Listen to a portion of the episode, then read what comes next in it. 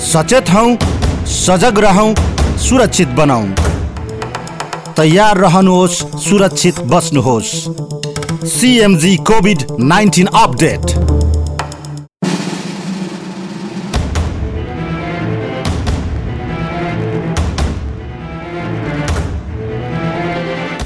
नमस्ते CMG covid nineteen update अंतर्गत capital FM ninety two point four megahertz capital media ग्रुपको यो प्रस्तुति हो।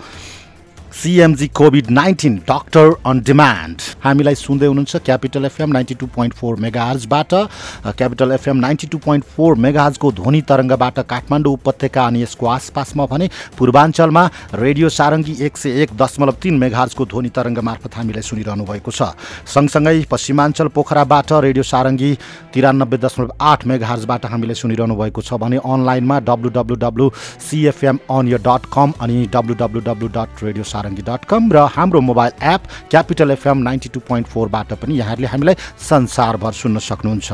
कार्यक्रममा म प्रस्तुता सुशील राउत प्राविधिक मित्र रमेश सुरेन अनि सनतका साथमा उपस्थित भइसकेको छु र आजको डक्टर अन डिमान्डमा हामीसँग हुनुहुन्छ डक्टर नवीन चापागाई दमक झापाबाट। उहाँ एमडी कन्सल्टेन्ट फिजिसियन हुनुहुन्छ MD doctor doctor consultant physician हुनुहुन्छ र सँगसँगै सामाजिक रूपमा पनि निकै नै सचेत र निकै नै अग्रसर व्यक्ति हुनुहुन्छ। राष्ट्रिय मानव अधिकार प्रतिष्ठान झापाका अध्यक्ष हुनुहुन्छ। त्यसै गरी उपभोक्ता हित संरक्षण मञ्च प्रदेश नम्बर एकको उपाध्यक्ष पनि हुनुहुन्छ। आज हामी विशेष त उहाँसँग यो रोगकै विषयमा छलफल गर्नेछौँ। यसबाट यसको जोखिमबाट जोगिने तरिकाहरूका विषयमा छलफल गर्नेछौँ। जोखिम न्यूनीकरणका उपायहरू को विषयमा छलफल गर्नेछौँ र सँगसँगै पूर्वाञ्चलको अवस्था के छ प्रदेश नम्बर एकको अवस्था के कस्तो रहेको छ अनि उहाँको सन्देश के रहन्छ आम नेपालीका लागि। यस्तै यस्तै विषयमा हामी छलफल गर्नका लागि अगाडि बढिरहेका छौँ र यति बेला डाक्टर नवीन चापागाई लाई हामी सम्पर्क गर्दैछौँ। छ डाक्टर साहब यहाँलाई स्वागत छ capital FM ninety two point four मेगाजको यो प्रस्तुति कोभिड नाइन्टिन डक्टर अन डिमान्डमा। हजुर धन्यवाद छ के छ? पूर्वको हालखबर झापाको हालखबर के छ सबैभन्दा पहिले? यतातिर त अहिलेसम्म ठिकै छ।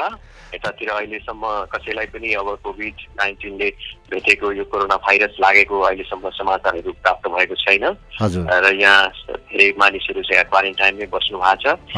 अनावश्यक अनावश्यक काममा केही मान्छेहरू निस्किनु पनि हुन्छ तर उहाँहरूलाई कारवाही गर्नलाई पुलिसले निगरानीहरू समेत गरिराखेको देखिन्छ।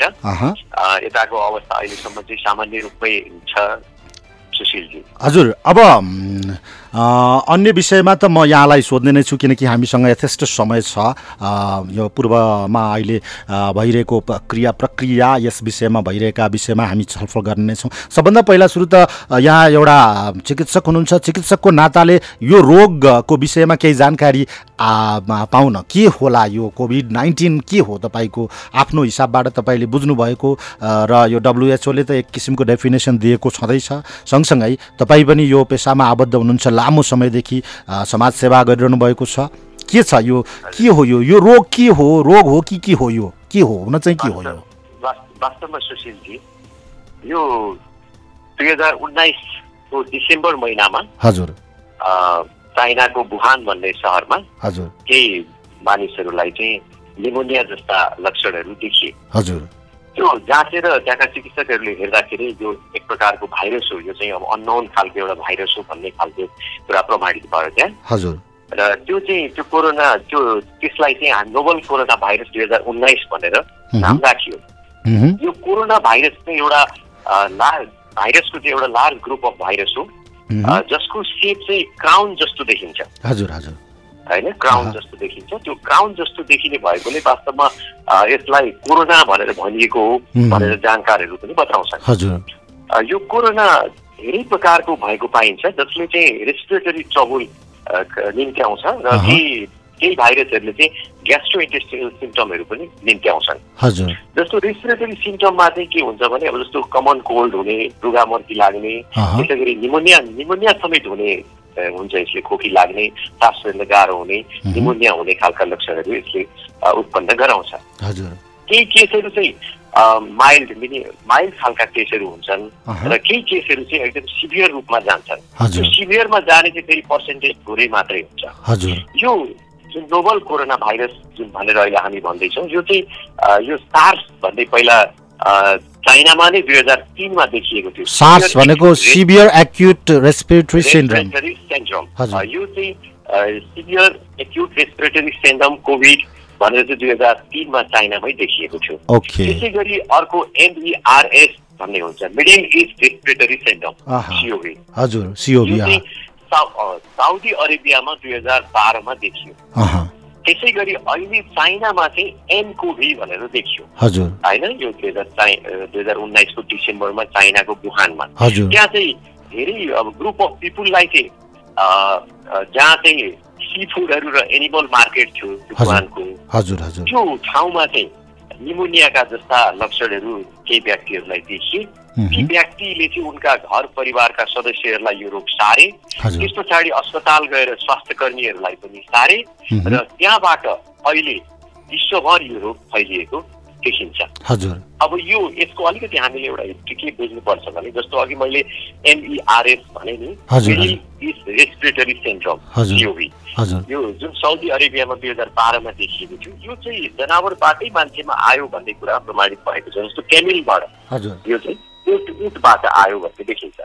त्यसै गरी जुन सार्स टिओबी भन्ने छ अहँ। यो चाहिँ क्याटबाट आयो। हुँ। यो रोग आयो भन्ने देखिन्छ। तर अहिले यो नोबल कोरोना भाइरस चाहिँ केबाट आयो भनेर प्रमाणित चाहिँ भइसकेका छैन। तर पनि हामीले जनावरबाटै आएको पनि हुन सक्छ भनेर जनावरबाट पनि हामीले टाढा हुनुपर्ने देखिन्छ।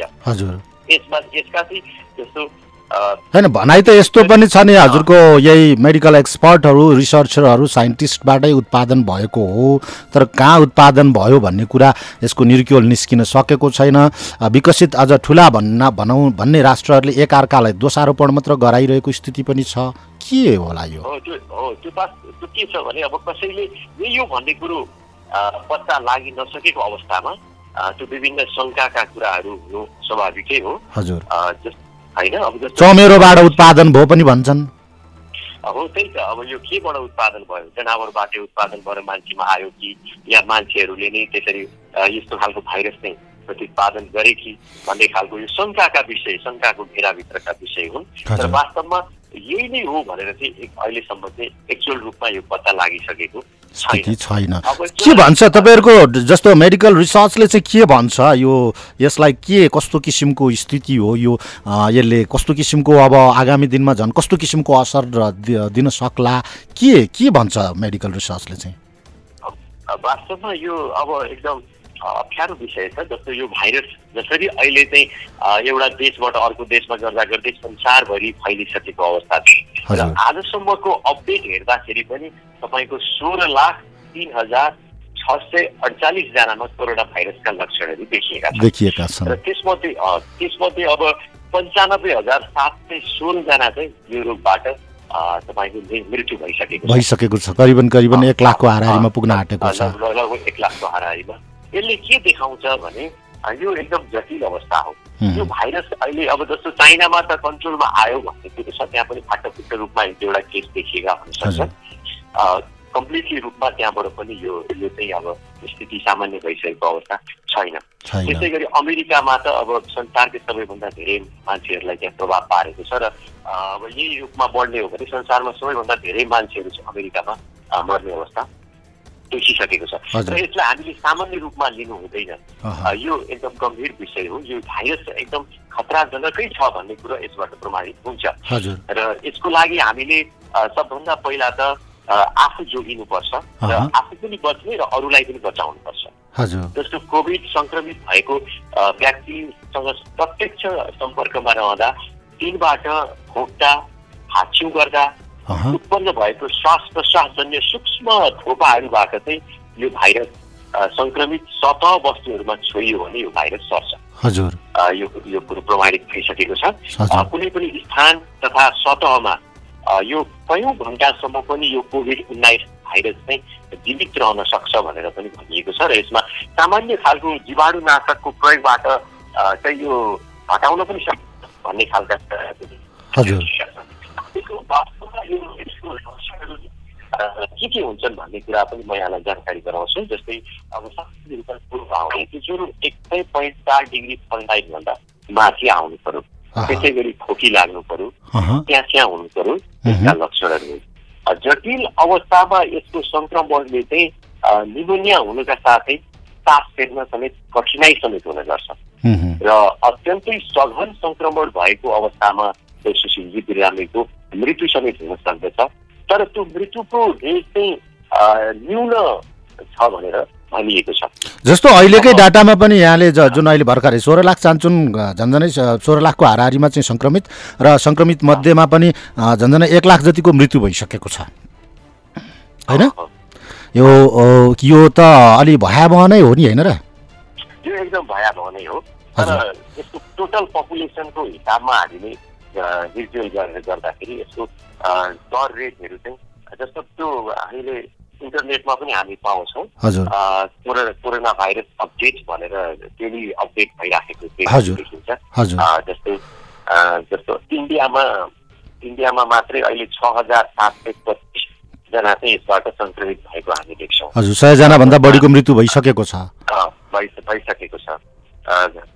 अ, त्यस्तै झन्डै दुई सयको हाराहारीमा मृत्यु भइसकेको देखिन्छ। हजुर। जसमा छ सय बिसजना चाहिँ निको भएर गइसकेका छन्।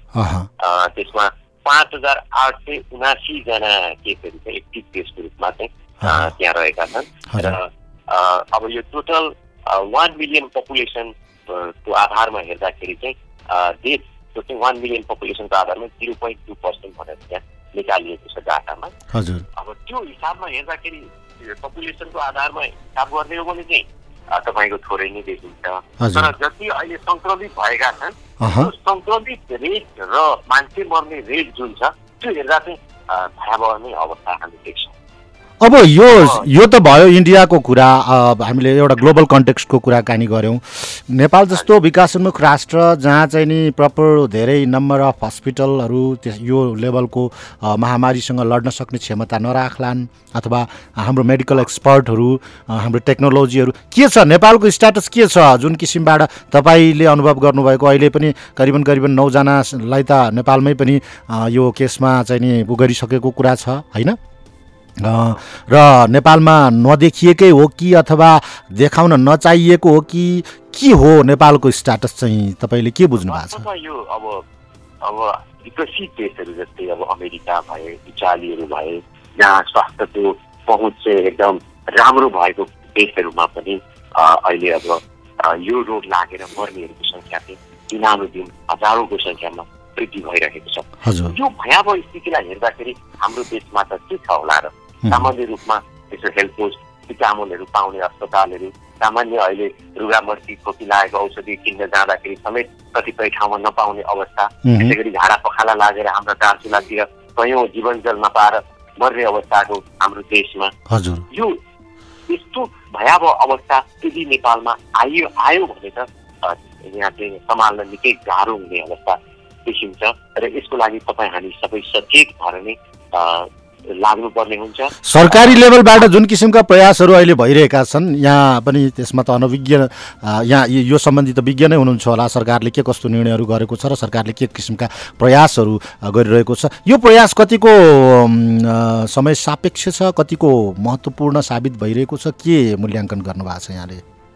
अब अहिले यो सटडाउन गरेर अलिकति समय अनुकूल सरकारले राम्रो काम पनि गरेको छ। यसको यो सटडाउन गर्नु भनेको यो एक व्यक्तिबाट अर्को व्यक्तिमा नसरोस्। एउटा कम्युनिटीबाट अर्को कम्युनिटीमा या एक ठाउँबाट अर्को ठाउँमा यो भाइरस चाहिँ सङ्क्रमित भएर नजाओस् भन्ने हिसाबले यो सटडाउन गर्नु आवश्यक थियो र यो नेपालको लागि एकदम राम्रो काम हो र यो सरकारले गरेको यो कामलाई चाहिँ हामीले सराहनीय गर्नैपर्छ। हजुर। र हामीले पनि यो सटडाउनको पिरियडमा घरैमा बसेर त्यो एउटा समुदायबाट अर्को समुदायमा यो सङ्क्रमित नहोस् एउटा व्यक्तिबाट अर्को व्यक्तिमा यो रोग नसरोस् भनेर हामी संयमता हामीले अपनाउनै पर्छ र घरमै बस्नुपर्छ होम क्वारेन्टाइनमै हामीले बस्नुपर्छ हजुर अ, यो अब सरकारले गरेका कदमहरू केही हदसम्म ठिकै नै देखिन्छ जति पनि अहिले अब तर मेन भनेको चाहिँ यो टेस्टमा फोकस गर्नुपर्ने जति कम्ती टेस्ट भइराखेको छ। अहिलेसम्म हिजोको हिजोको रेकर्डसम्म जम्मा जम्मी बाइस सयजना जतिको टेस्ट भयो भन्ने कुराहरू आएको छ।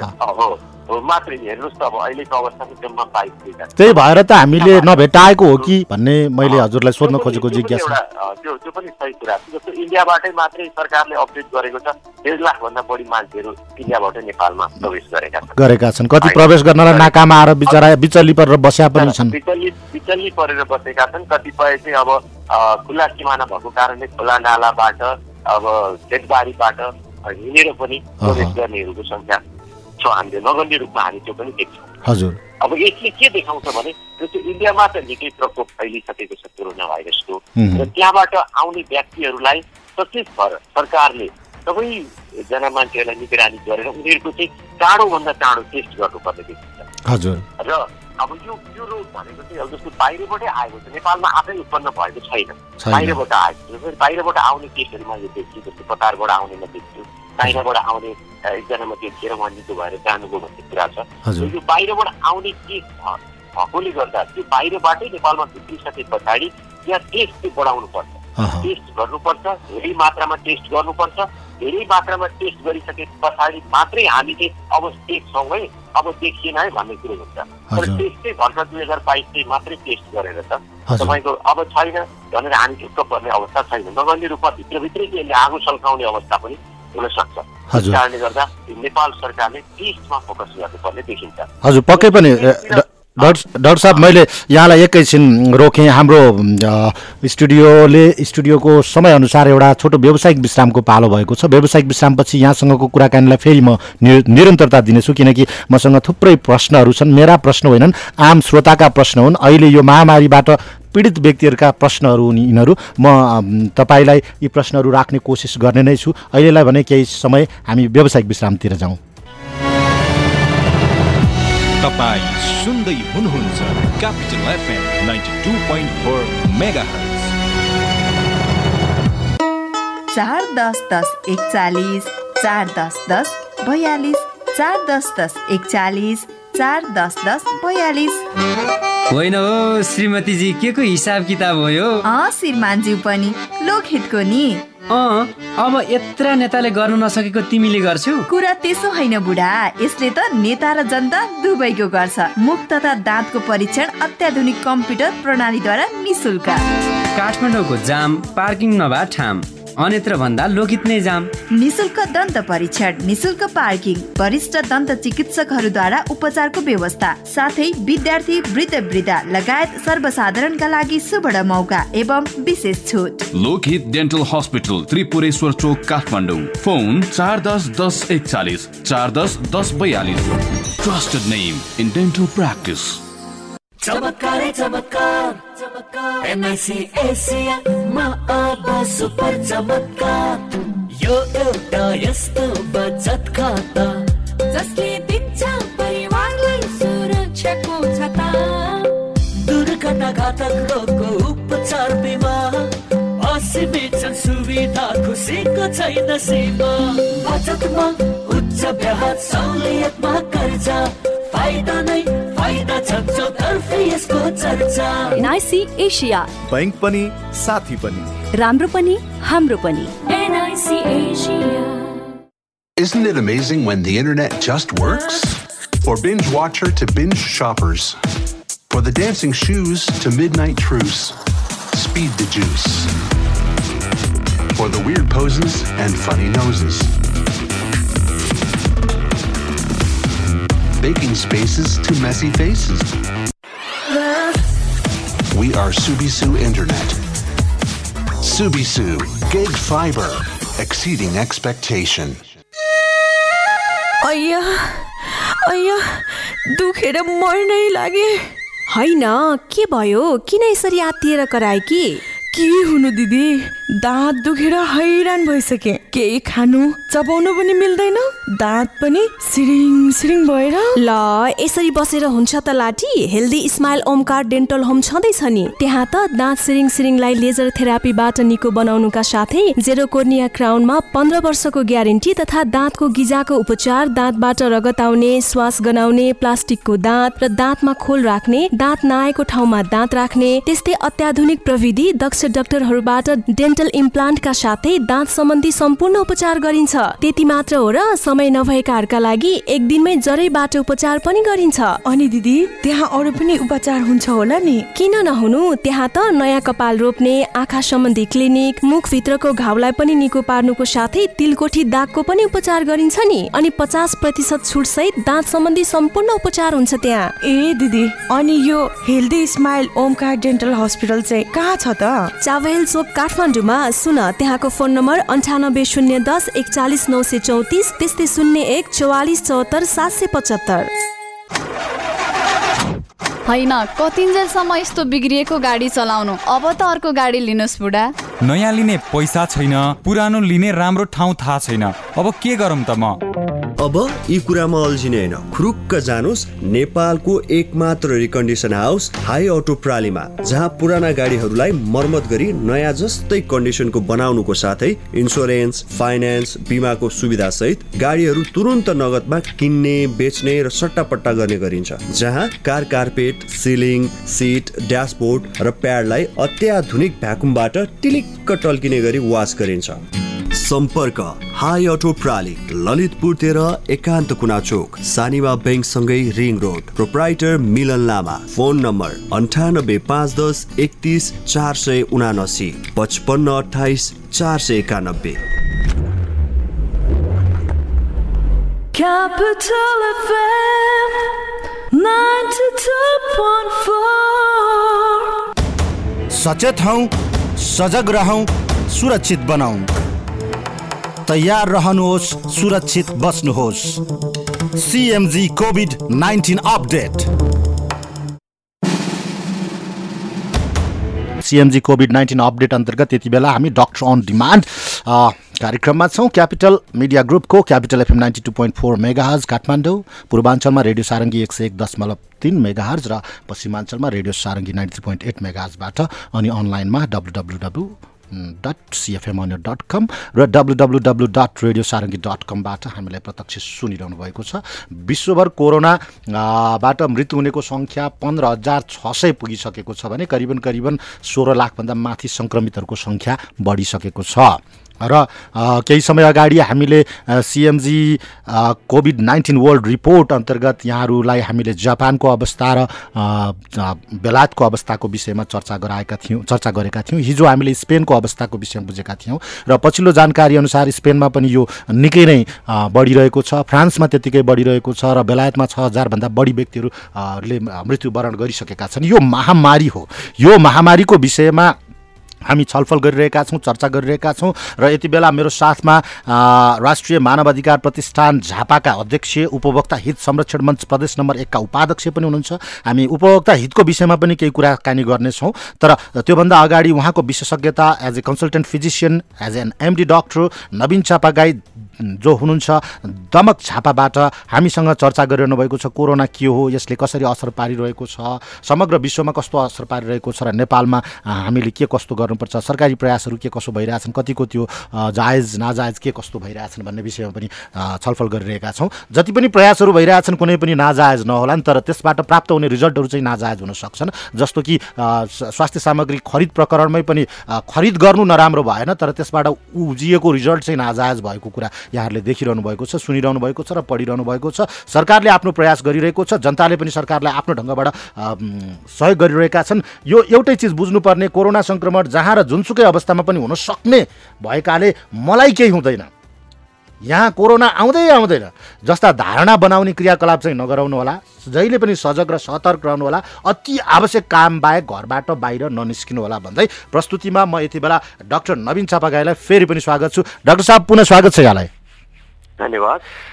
के छ अब जुन हामीले केही छलफल गऱ्यौँ राष्ट्रकै परिस्थितिमा पनि तपाईँ जुन जिल्लामा बसिरहनु भएको छ झापा जिल्ला यो झापा जिल्लाको सीमा नाका भनेको चाहिँ पूर्वमा वेस्ट बेङ्गाल र यता दक्षिण साइडपट्टि बिहारसँग छ। यो अलिकति यस विषयमा कतिको जोखिम छ झापालाई अथवा झा झापा इलाम लगायत त्यहाँ भएको जिल्लाहरूले कति जोखिमयुक्त छ र त्यो जोखिमबाट बच्नका लागि स्थानीय सरकारले के गरिरहेको पाउनु भएको छ वास्तवमा एकदम जोखिम अवस्थामा छौँ। हाम्रो खुल्ला सिमाना छ इन्डियासँग जोडिएको। हजुर। पूर्वतिर वेस्ट बङ्गालसँग जोडिएको छ र दक्षिणतिर भारतको बिहारतिर जोडिएको छ। हजुर। दुवैतिर खुल्ला नाका छ खुल्ला सिमाना छ। त्यस कारणले गर्दाखेरि हिजो मात्रै पनि इन्डियाबाट वेस्ट बङ्गालबाट चाहिँ मान्छेहरू झापातिर छिरे भन्ने कुरो आएको छ। हजुर। त्यसमा स्थानीय प्रशासनले उनीहरूलाई पक्रेर क्वारेन्टाइनमा लगेर राखेको र केहीलाई भारततिरै फर्काएको भन्ने खालको कुरा पनि हामीले मिडिया मार्फत सुनेका छौँ।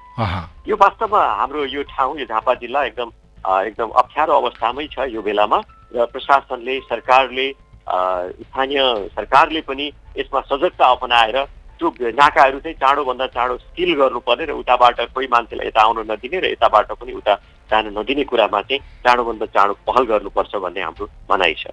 होइन नाकाहरू त सरकारले सबैतिर बन्द गरेको होइन र? बन्द गरेको भन्ने कुरा छ तर खुल्ला सिमाना भएकोले गर्दाखेरि त्यो खुल्ला सिमानाभरि सरकारले आफ्नो सुरक्षा कर्मीहरूलाई तैनात रूपमा राख्न सकेको अवस्था छैन। जस्तो जहाँ जहाँ चाहिँ भन्सार कार्यालयहरू छन्। त्यो कार्यालय भएको ठाउँमा जहाँ जहाँ बाटो पुगेको ठाउँ छ त्यो ठाउँमा राखेको अवस्था छ। तर बाटो नभएको ठाउँमा खोलामा खेतबारीमा सबैतिर त राखेको अवस्था छैन। त्यो ठाउँबाट हिँडेर पारीबाट मान्छेहरू चाहिँ यता नेपालतिर चाहिँ प्रवेश गर्ने क्रम देखिएको छ। यसले त झापामा झनै जोखिम निम्ताउन सक्ने अवस्था भयो नि त होइन र? भयो त। एकदम जोखिम निम्त्याउने अवस्था भयो। त्यस कारणले गर्दा हामीले हिजो मात्रै पनि भनेका छौँ कि प्रशासनलाई यो कुरालाई अलिकति सजगता अपनाएर त्यो सबै ठाउँमा चाहिँ सुरक्षा कर्मीहरूलाई सशस्त्र प्रहरीहरूलाई तैनात रूपमा सुरक्षा दिनको लागि राख्नु पर्यो र उताबाट मान्छे यता आउन दिनु भएन र यताबाट पनि उता जान दिनु भएन भन्ने कुरा गर्यो र उहाँहरूले त्यो कुरा गर्दाखेरि हामीले केही व्यक्तिहरूलाई पक्रेर क्वारेन्टाइनमा राखेका छौँ र केहीलाई हामीले उता फिर्ता पठाए पठाएका पनि छौँ भन्ने खालको जवाब प्रशासनबाट प्राप्त गरेका छौँ सुशीलजी जस्तो तपाईँ राष्ट्रिय मानव अधिकार प्रतिष्ठान झापाको अध्यक्ष पनि हुनुहुन्छ। अब हुन त यो बेलामा अब मान मान्छे जिउन पाउने अधिकारको बेसिक अधिकारका कुराहरूलाई बढी हामीले फोकस गर्नु पर्ला होइन? मानव अधिकारकै बेसमा पनि जिउन पाउने अधिकार होइन? हजुर त्यो बेसमा चाहिँ झापाको स्थिति के छ? यो मानव अधिकारको बेसमा अहिलेको यो लकडाउनको अवस्थामा के छ? मानव अधिकारमा कतिको खलल पुगेको छ अथवा अ, मानव अधिकारमा सुरक्षा निकायबाट बढी धरपकडहरू भइरहेको छ कि के छ? स्थिति के छ? कहिलेकाहीँ हामी देख्छौँ त्यहाँ पूर्वतिर चाहिँ नि लाठीचार्ज बढी भएको होइन? सामान्य जनतालाई त्यो मजदुरी गर्ने जनताहरू जो कतिले त बुझेका पनि छैनन् होला लकडाउन भनेको के हो होइन? हामी नेपालीले बरु नेपाल बन्द सजिलै बुझ्न सक्छौँ।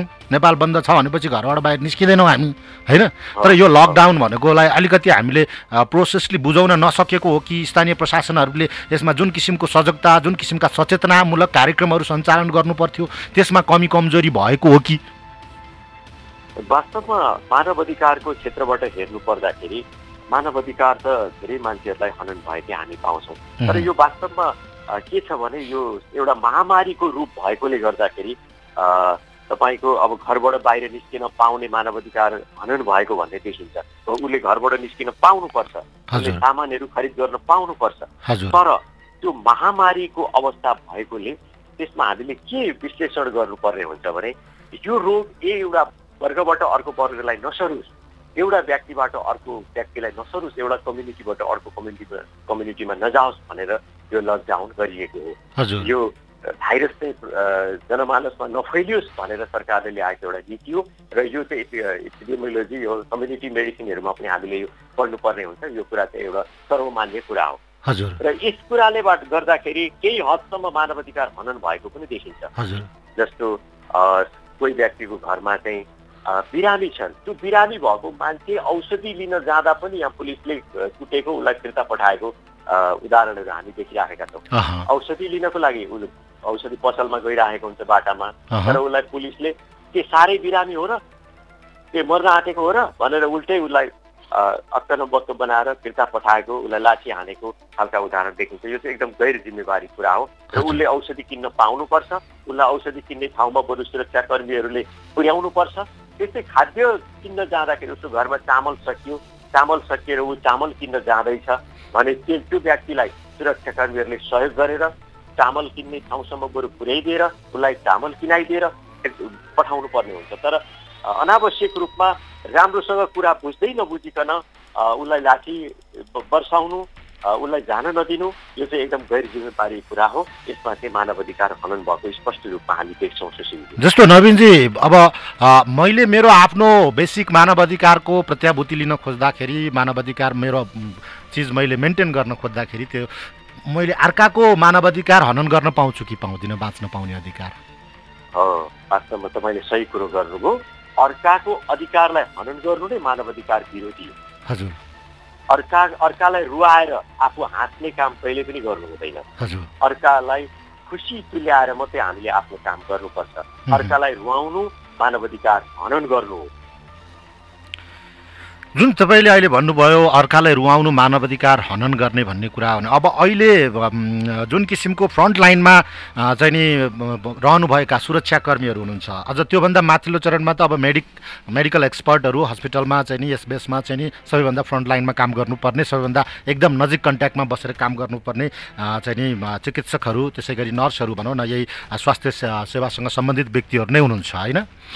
यस्तो बेसमा उहाँहरूको मानव अधिकार चाहिँ कतिको पालना भइरह होला। किनकि हिजो भर्खरै हामीले एउटा खबर सुन्यौँ यो सुरक्षा निकायको पनि कति दिनको तलब भत्ता चाहिँ नि सरकारलाई डोनेट गर्नुपर्ने यस्ता यस्ता कुराहरू पनि सुन्यौँ हुन त अब स्वाभाविक रूपमा कसैले चाहेर दान दिन खोज्छ भने त्यसलाई सहर्ष रूपमा ग्रहण गर्नुपर्ने स्थिति होला। तर फ्रन्ट लाइनमा राखेको व्यक्तिहरूलाई अझ बढी सुविधा र सहुलियत दिएर अझ मोटिभेट गर्नुपर्ने थियो कि के? यो भनौँ न मैले अब डक्टरहरूको बेसमा त अब शत प्रतिशत चाहिँ तलब सुविधा बराबरको भत्ता दिने भन्ने कुराहरू आइरहेछ। स्थानीय निकायहरूले पनि आफ्नो किसिमका विभिन्न प्लानहरू पनि लिएर आइरहेछन्। तर समग्रमा त्यहाँ झापाको अवस्था चाहिँ के छ यसमा?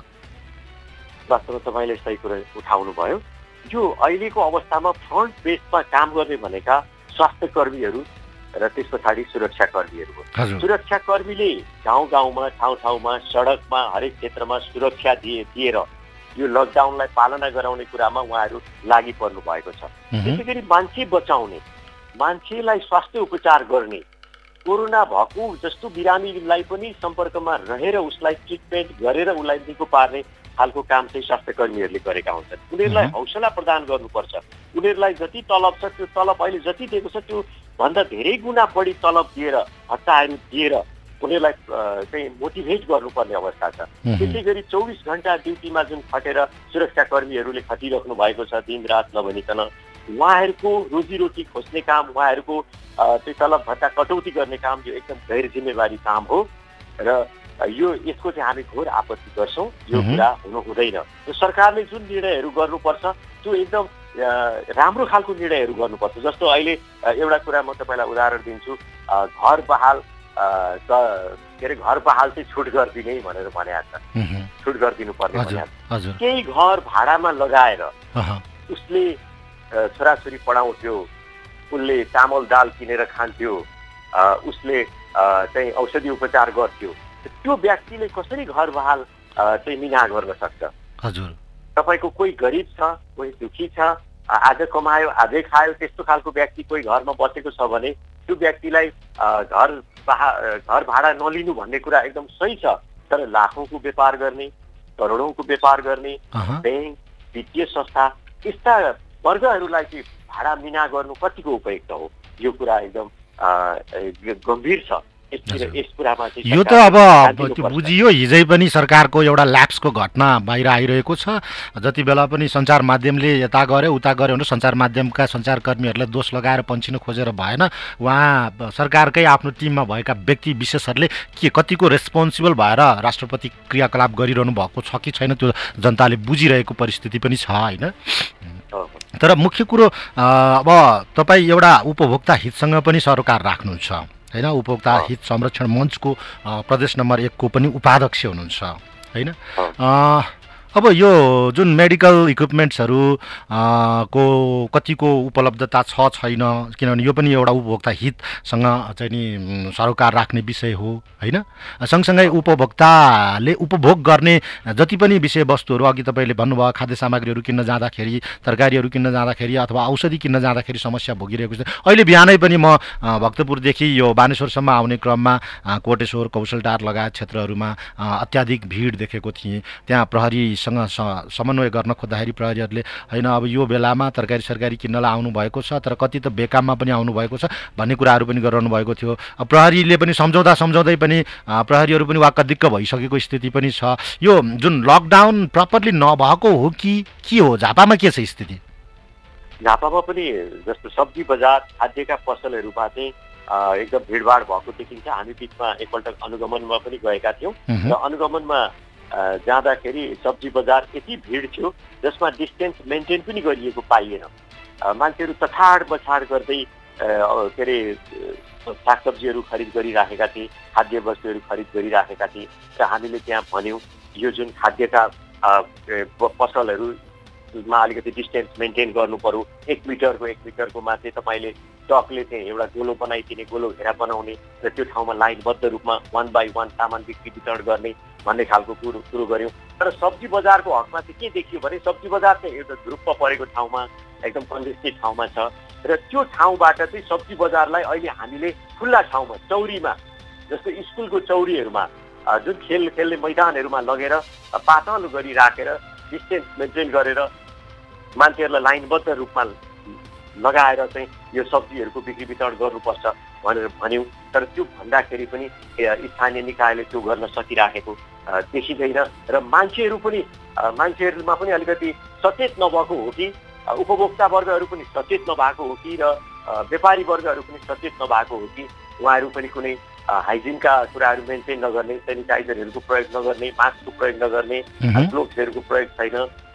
जस्तो रूपमा मान्छेले एउटा मान्छेलाई अर्को मान्छेलाई टच गरिराखेको छ तछाड मछाड गरिराखेका छन् त्यस्तो अवस्था झापामा पनि प्रशस्तै देखिन्छ सुशीलजी यो अवस्थाबाट यो अवस्थालाई अलिकति व्यवस्थित गर्नका लागि चाहिँ स्थानीय प्रशासनले के गर्नु पर्ला मैले अहिले भर्खरै पनि भने यसलाई व्यवस्थित गर्नको लागि निश्चित समयमा मात्रै ती पसलहरू खोल्न दिएर।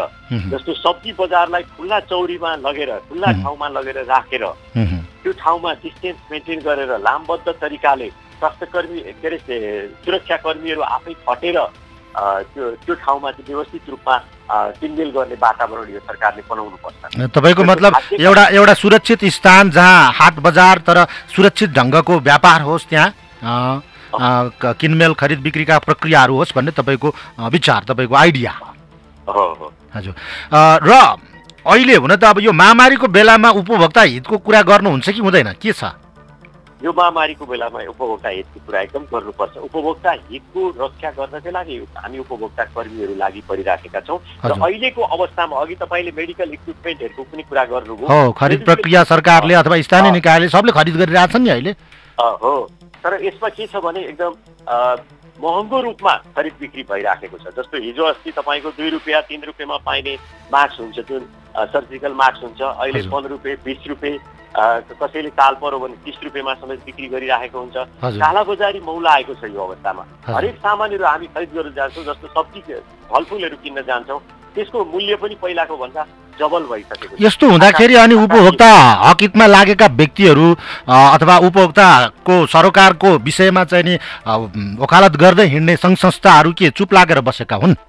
लागेर बसेका छैनन्। सम्बन्धित ठाउँमा उनीहरूले निगरानी गरिराखेका छन् अनुगमन गरिराखेका छन् यस्तो भइराखेको छ भनेर जानकारी गराइराखेका छन्। हाम्रो केन्द्रीय कार्यालयबाट विभिन्न उसमा मुद्दा हाल्ने कामहरू पनि भएको छ। ग्यास उद्योग अ, मा चाहिँ जुन सा आधा आधा सिलिन्डर मात्रै ग्यास दिने भन्ने कुरा जुन सरकारले ल्याएको थियो त्यस कुरामा पनि डटेर हाम्रो उपभोक्ता संरक्षण अ, लागि परेर यो आधा सिलिन्डर दिनु हुँदैन त्यो सिलिन्डरमा न नाप्ने इकाइ छ न सिसा लगाइएको छ न देखिन्छ आधा छ कि कति छ जोखेर लाने अवस्था पनि छैन।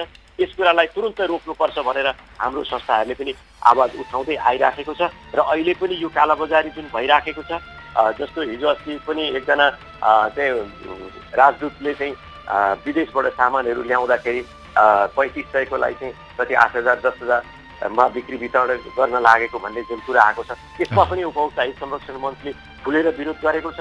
हामीले ठाउँ ठाउँमा विरोध गरेका छौँ। हाम्रो देशभरि यस्ता निकायहरू छन्। सम्बन्धित क्षेत्रमा जानकारी गराउने काम यी उपभोक्ता सङ्घ मञ्च लगायत विभिन्न सङ्घ संस्थाहरूले गरिराखेका छन्। सम्बन्धित पक्षको यसमा ध्यान जानु जरुरी छ। यो जुन कालाबजारी मौलाइराखेको छ सामानको मूल्य बढेको छ। एउटा दुई रुपियाँ पर्ने मास्क चाहिँ बिस रुपियाँ पच्चिस रुपियाँमा बिक्री वितरण गरिरहेको छ। यस्ता व्यक्तिहरूलाई तत्काल कारवाही गर्नुपर्ने देखिन्छ अब यसमा को चुकिरहेको छ? सरकार सरकारी तवरबाट चुकिरहेको हो कि अथवा जनता सडकमा फेरि उत्रिन त मिलेन लकडाउनको समय छ होइन? कि केन्द्रीय लेभलबाट उपभोक्ता हित संरक्षणमा लागिरहनुभएका व्यक्तिहरू त्यति सक्रिय नभएको हो? होइन उहाँहरू एकदम सक्रिय हुनुहुन्छ। उहाँहरूले सम्बन्धित ठाउँमा जानकारी पनि गराउनु भएको छ। यो सरकारकै फितलोपन छ। सरकारले आफ्नो तौरबाट अ, तपाईँको अनुगमनहरू गर्ने इकाइलाई सक्रिय बनाउन सकिरहेको छैन।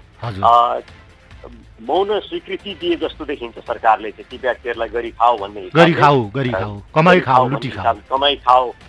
भन्ने हिसाबले गरेको देखिन्छ। यो एकदम गैर जिम्मेवारी कुरा हो यसमा चाहिँ सरकारको ध्यान जानु एकदम आवश्यक छ सुशीलजी।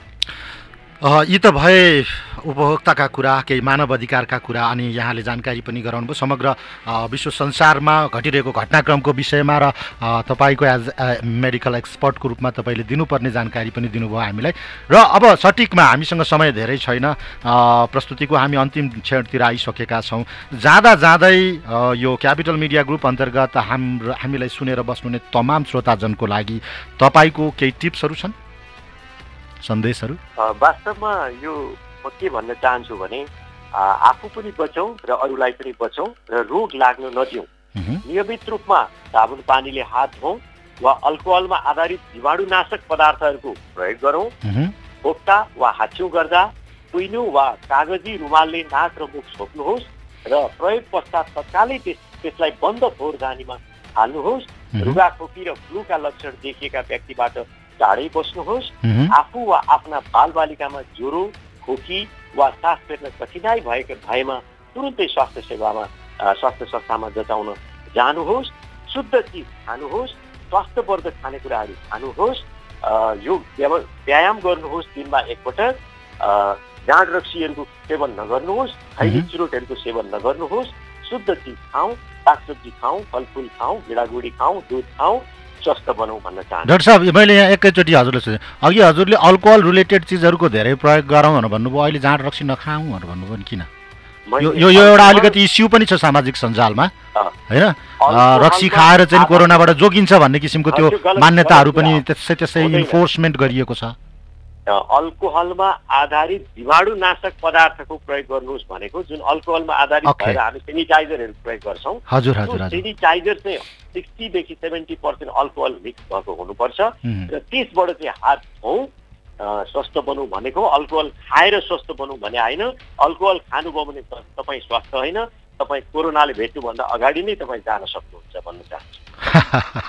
डाक्टर साहब यहाँको यो अमूल्य अभिव्यक्ति यो समयका लागि क्यापिटल मिडिया ग्रुपको तर्फबाट हामी हार्दिक धन्यवाद अनि कृतज्ञता व्यक्त गर्दछौँ। धन्यवाद। मलाई पनि दुई शब्द बोल्न दिनुभएकोमा यहाँ र क्यापिटल एफएम परिवारलाई मुरी मुरी धन्यवाद दिन चाहन्छु। हस्त नमस्ते।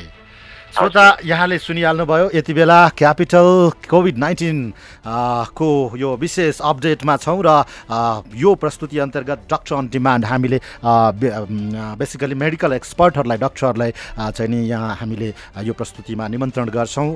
र यही फोन लाइन मार्फत नै हामीले कुराकानीलाई अगाडि बढाउँदै लगेका छौँ र पक्कै पनि यो अहिले राष्ट्रिय आवश्यकता बनेको हुनाले यस्ता विशेषज्ञहरूले जानेका बुझेका कुराहरू यहाँहरूमाझ पुर्याउनु पाउँदाखेरि हामीलाई पनि खुसी लागेको छ।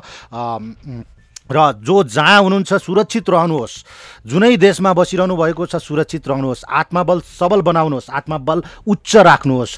भिडभाड वा बढी मानिसहरूको उपस्थिति हुने यस्ता सम्पूर्ण कार्यक्रमहरू रद्द गर्नुहोस्। किनकि हिजो अस्ति भर्खर हिजो मात्रै पनि अब भक्तपुरको एउटा विशेष जात्रा जुन बिस्केट जात्रा भन्छौँ हामी यो त्यो जात्रालाई पनि अहिले ठप्प पारिएको छ। त्यसै गरी मच्छिन्द्रनाथको जात्राको क्रममा मच्छिन्द्रनाथको जात्रामा पनि यो भिडभाडहरूलाई ठुलो नहुने हिसाबबाट सामान्य हिसाबबाट मच्छिन्द्रनाथको पूजा अर्चनाका विधिहरूलाई अप्नाइएको छ। सँगसँगै तपाईँ पैसा जुन क्यास एमाउन्ट धेरै नचलाउनु होला कार्ड अथवा विद्युतीय कारोबार। अहिले पछिल्लो समय ब्याङ्क तथा वित्तीय संस्थाहरूले चाहिँ नि अधिकांश विद्युतीय कारोबार मार्फत आफ्नो बैङ्किङ कारोबारहरू गरिरहेका हुनाले यहाँहरूले कार्ड तथा विद्युतीय कारोबार मार्फत बैङ्किङ कारोबार गरी कोरोना सङ्क्रमण विरुद्धको अभियानमा सहयोग पनि गर्नुहोला। बेसिकल्ली भन्नुपर्दाखेरि प्रभु ब्याङ्कले यस विषयमा धेरै ठुलो क्रियाकलाप पनि गरिरहेको छ। सँगसँगै एनआइसी एसियाले पनि यस विषयमा निकै नै गरिरहेको छ। यता नबिल ब्याङ्कले पनि गरिरहेको छ। अधिकांश ब्याङ्कहरूले आफूलाई सकेसम्म चाहिँ यो कोरोना सङ्क्रमणलाई कसरी चाहिँ कम गर्ने भन्ने बेसबाट क्रियाकलाप भइरहेका छन्। र यहाँहरूलाई फेरि पनि म भन्न खोज्दैछु कि मास्क लगाउँ। कुनै चिज छोएपछि वा घर बाहिर गएपछि अनिवार्य रूपमा साबन पानीले हात धुउँ। साबन पानीले हात धुन नमिल्ने अवस्थामा तपाईँहरू हुनुहुन्छ भने कृपया तपाईँसँग सेनिटाइजर होला। सेनिटाइजर पनि अब हिजो आज त यो पनि हल्ला आउन थालेको छ। सेनिटाइजरमा पनि कालोबजारी हुन थाल्यो। सेनिटाइजर पनि नक्कली सेनिटाइजरहरू बिक्री हुन थाले उत्पादन हुन थाले। हिजो हिजो भर्खरै भक्तपुरमा एउटा कम्पनीलाई कारवाही गरेको खबर पनि हामीले हाम्रो समाचार मार्फत यहाँहरूलाई जानकारी गराइरहेका छौँ। यसर्थ साबुन पानीले हात धुन नमिल्ने अवस्थामा गुणस्तरीय सेनिटाइजर प्रयोग गरौँ जुन अहिले भर्खरै हामीलाई डाक्टर नवीनले जानकारी गराउनु भएको छ। हिजो पनि हामीलाई डाक्टर अमृतले पनि जानकारी गराउनु भएको थियो। साठीदेखि सत्तरी प्रतिशत अल्कोहल रहेको सेनिटाइजर चाहिँ गुणस्तरीय सेनिटाइजर हुन्छ भनेर। र अहिलेलाई भने सम्भवतः प्रस्तुतिको निर्धारित समय सिद्धिन आँटिसकेको छ। विश्वभर कोभिड उन्नाइसको कोरोना भाइरसको महामारीले झन् ठुलो रूप लिँदै गइरहेको छ। हिजोभन्दा आज आजभन्दा भोलि झन् यो व्यापक हुँदै गइरहेको छ। यस्तो स्थितिमा भगवान् पशुपतिनाथले मात्र हामीलाई जोगाउने होइन।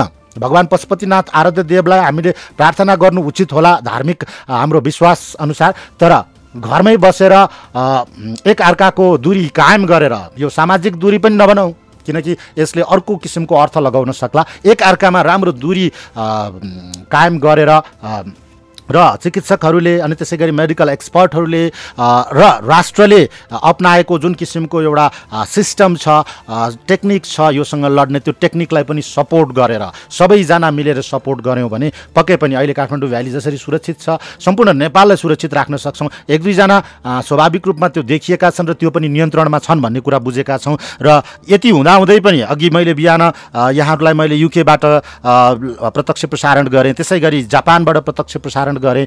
हामी नेपाल सुरक्षित छौँ।